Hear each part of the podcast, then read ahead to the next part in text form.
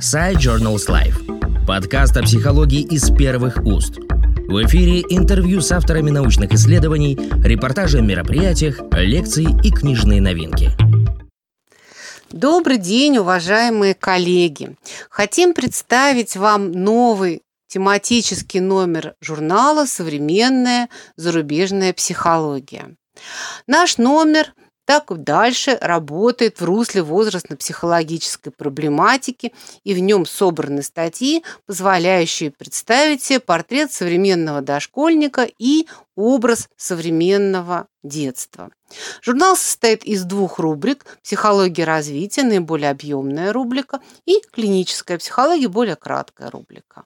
Рубрика «Психология развития» открывается статьями, посвященными общим проблемам психического развития современного дошкольника.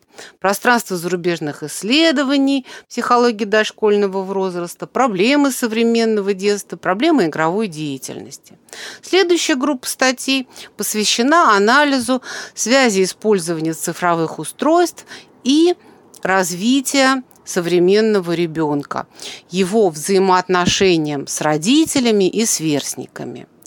Наш журнал не мог обойти такую актуальную тему, как влияние пандемии COVID на психическое развитие современных детей, чему и посвящена одна из статей. Завершает рубрику работы, описывающие становление представлений о времени от рождения ребенка до поступления в школу.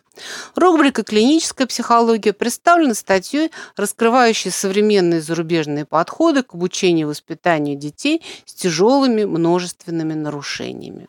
Мы постарались собрать работы, которые рассказывают об актуальных исследованиях в русле проблематики, волнующей сегодня детских психологов разных стран. Открывает рубрику «Психология развития» статья Ермоловой, Литвиновой, Савицкой, Круковской «Наукометрическое пространство зарубежных исследований по психологии дошкольного возраста». Это очень многогранная статья, и в ней авторы делают широкий обзор новейших исследований, это исследования 20-21 годов, которые проводились в зарубежной высшей школе исследования, касающиеся проблематики психологии дошкольного возраста. А, очень большая, велика палитра тех проблем, которые рассматриваются в этой статье. Но обобщая проведенный анализ, авторы обращают внимание на тенденцию смещения научных интересов в сторону психологической безопасности дошкольника, повышения риска в жизни детей и жестокого обращения с ними. Следующая статья, перекликающаяся с первой статьей, это работа Протасовой «Образ современного ребенка. Теоретические и прикладные аспекты». В ней ставятся вопросы связи отношения к ребенку и к детству, с будущим самого ребенка и обществом в целом. Автор анализирует, как идеи Ларисы Малагуци об образе ребенка повлияли на современные теории воспитания и педагогические практики.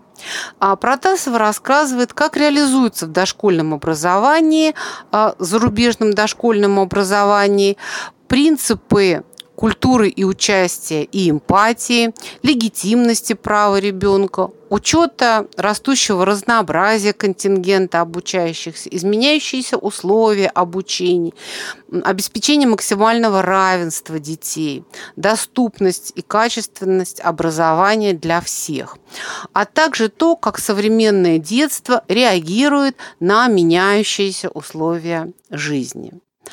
Говоря о дошкольном детстве, невозможно не затронуть проблемы становления детской игры.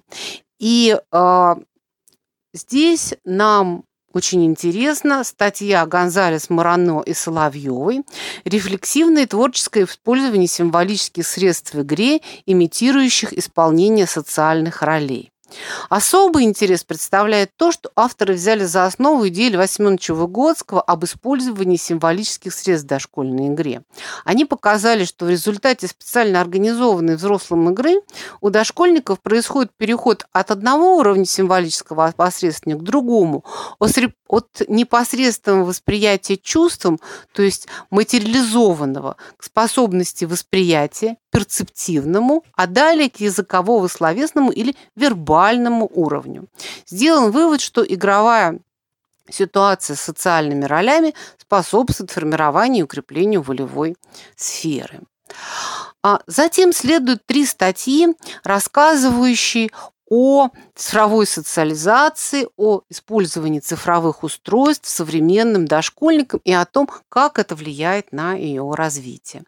А, а, ее открывает статья Клопотовой и Смирновой «Ребенок в эпоху цифровых игрушек». Дается обзор зарубежных исследований и рассматриваются те из них, которые посвящены как позитивным влияниям, так и рискам при использовании цифровых игрушек в игре, обучении и коммуникации. Автор не только описывает, авторы, простите, не только описывают сами игрушки, но и говорят о том, как изменились эти игрушки за последние годы, какие изменения происходят в самой игре, в обучении и коммуникации современных дошкольников, и какую роль в этом, игр... Э, какую в этом роль играют цифровые игрушки. Продолжая тему использования цифровых устройств, Денисенкова и Тарунтаев в статье «Роль взрослого в использовании ребенком цифровых устройств» обращают особое внимание на то, что именно взрослый является проводником дошкольника в мир цифровых технологий. То, как сам взрослый использует цифровые устройства, его установки, его предпочтения оказывают значительное влияние на медиаактивность ребенка. Помимо этого, авторы описывают исследования родительской медиации или сопровождения детской медиаактивности. Говорится о том, что эта медиация, это сопровождение играют значимую роль в увлечении ребенком в гаджетах, негативным или позитивным, негативных, простите, или позитивных последствиях различных стратегий такого сопровождения. Бухаленкова и Веракса и Чеченина в статье «Связь использования цифровых устройств, качество сна, физической активности и пищевого поведения дошкольников» описывают значение детской медиаактивности с точки зрения психофизического развития. Они показывают, что время использования цифровых устройств отрицательно сказывается на продолжительности сна, времени засыпания, качестве сна дошкольников, а также его двигательной активности.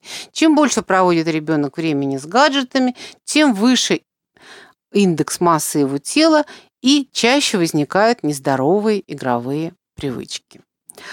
А следующая статья, статья Бухаленковой Нечаевой, рассказывает о том, как, а, как повлияла эпидемия ковид на развитие дошкольников. А, обзор самых разных исследований показал, что пандемия негативно сказалась на психофизическом, социальном, эмоционально-личностном развитии ребенка. Уменьшилась физическая активность, ухудшились показания саморегуляции и эмоционального интеллекта детей. Авторы делают вывод, что наиболее существенную роль сыграли ограничения социального взаимодействия, климат в семье, стресс, который испытывают родители, а также возможность или невозможность посещения дошкольных заведений.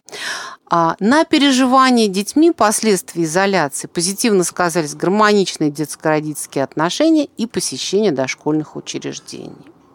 Рубрику «Психология развития» заканчивает анализ Солодковой, которая рассматривает классические и современные исследования представлений о времени в детском возрасте.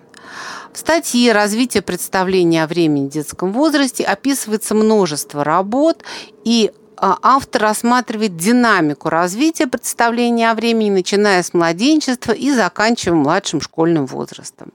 В поле ее анализа попадают такие феномены, как интервальные часы, периодические часы, локализация событий во времени, осознание себя во времени.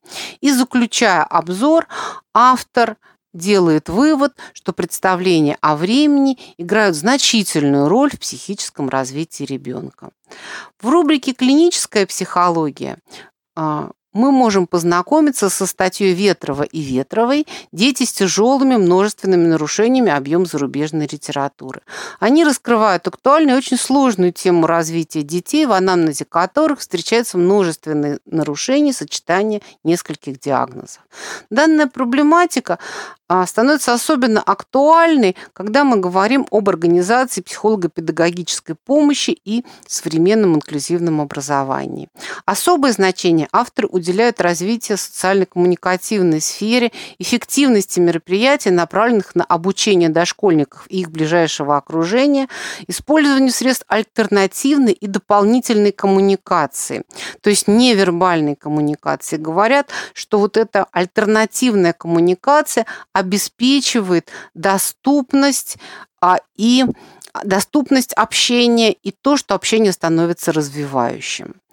А вот краткий обзор того, что у нас а, вошло в наш журнал, и мы очень надеемся, что он будет интересен коллегам и поможет сориентироваться в разнообразной палитре исследований современного дошкольника и дошкольного детства. Подкаст Side Journals Life о психологии из первых уст.